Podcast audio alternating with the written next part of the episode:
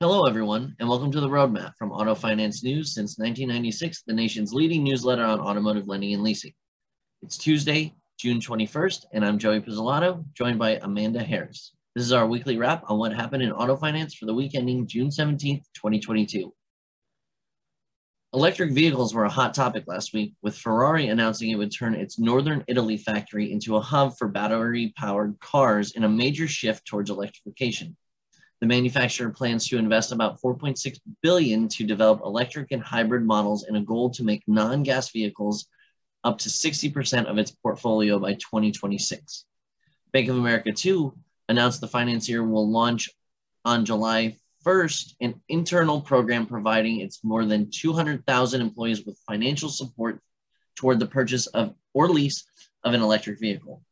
The move is part of the bank's $1 trillion commitment to sustainable sustainability initiatives. In larger economic news, inflation also continues to be top of mind, with la last week highlighting the impact of rising costs on the automotive in industry. The Federal Reserve Wednesday approved its largest benchmark rate increase since 1994. The 75 basis point jump brings the rate to a target range of 1.5% to 1.75%, setting the stage for auto lenders to pass similar rate increases. The Fed has hinted that a similar 75 basis point rate, rate hike will come in July. The FOMC meets July 26th and 27th next month. At the same time, several manufacturers have raised electric vehicle prices, with Tesla upping prices by as much as $6,000 per car. Rivian Automotive, too, bumped up its list price on its battery powered R1T pickup truck in March, and Ford raised its sticker price on, on the Mach-E.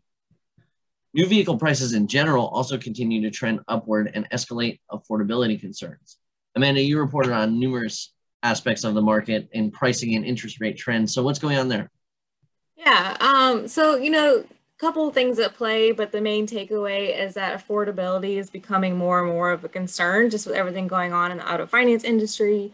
Um, auto finance obviously not immune to inflation uh, pressures, everything going on. Um, so a couple things, uh, new vehicle transaction prices are already so elevated. We, we've been seeing them just tick up last like really year, year and a half.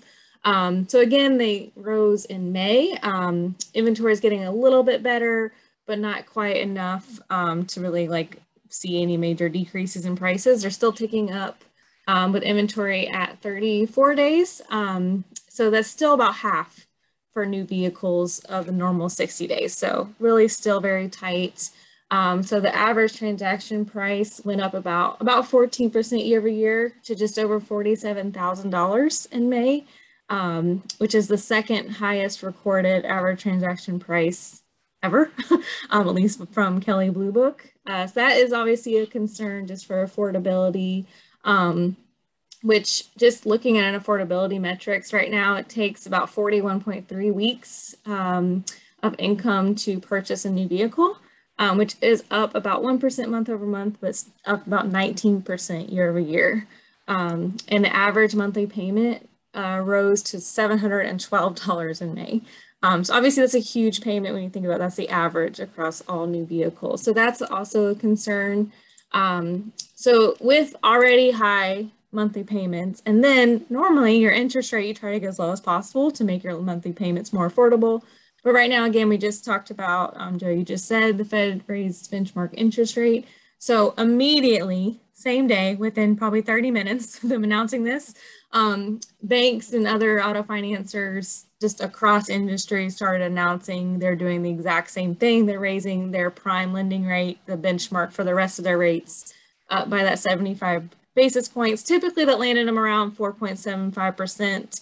Some were a little higher, some a little lower, but the majority of the ones we saw, the bigger ones, Chase, Citigroup, Huntington Bank, Truist, Wells Fargo, all landed about 4.75% as their baseline, which means, of course, all their other rates are going to go up as well. Um, so that another kind of um, thing that is kind of talking to affordability worsening in the next coming months. Um, and then on top of all that, that's also making affordability worse, is that credit access, so credit availability, um, lenders, you know, had been really like loosening their standards for a while because of COVID and everything going on, um, just making it easier to get loans with them essentially. Um, but they are starting to tighten that again. Um, granted, year over year, still looser um, for credit availability, but it is starting to tighten. So the Dealertrack credit availability, index from Cox um, did fall down about 0.8%, about 1% month over month, but it remained about 8% looser year over year. Um, so if you look at last year to this year, um, it's still easier to get an auto loan now than it was, but this could be a sign of things to come just as interest rates do continue ticking up, um, starts to to kind of eat into profit margins. So lenders obviously have to find a way to keep their profit margins stable. The easiest way to do that would be to um, make sure that their standards where they need them to be, that they're lending to the right consumer, their risk appetite is where it needs to be. Um, so they're going to start feeling that pinch, and most likely we're going to start seeing credit access um, tighten even more in the coming months um, into the summer and into the fall. Um, so we just kind of have to see how things work out, but affordability definitely a huge concern, um, especially on the new vehicle side right now. Right. And, you know, to your point, I think we are going to see a convergence of all of these things. You know, if, if, we take a step back and we look at what the Federal Reserve is trying to do to sort of get inflation under control is they're slowing the economy. Um, and that is going to bleed into almost every industry, right? Like mortgages, housing starts, auto loan production, um, everything that you just said. Average transaction prices going up, consumer sentiment going down, rising interest rates. It's bound to slow down the auto market, and and really that sort of was was evident. Yes, uh, last week in your story about Ford Credit trying to limit it, their debt exposure and and lower their liquidity under the anticipation that you know originations are going to slow amid tight inventory right?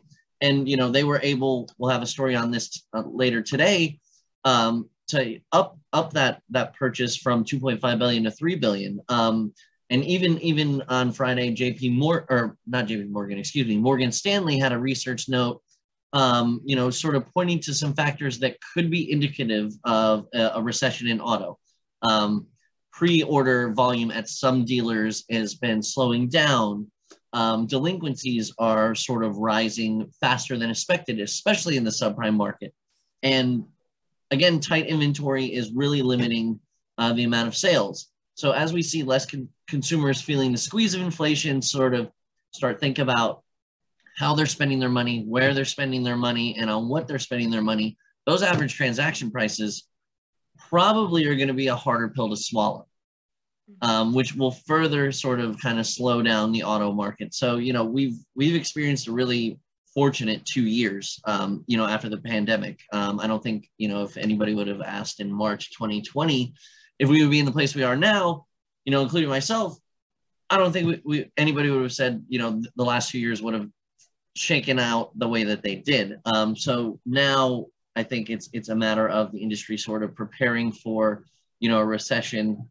Um, I don't think that you know I, I, think if you ask anybody, a soft landing uh, by the Fed with with the rate, well, the rate at which they're increasing interest rates. Um, I don't think that anybody's going to say that we're going to hit a soft landing.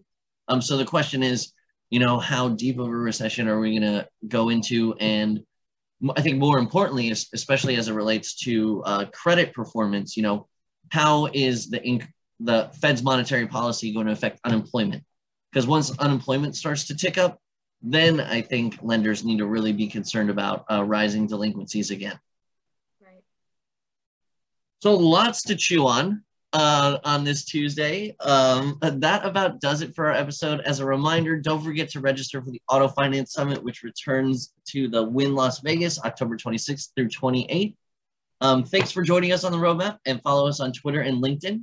We will see you online at autofinancenews.net and here next time.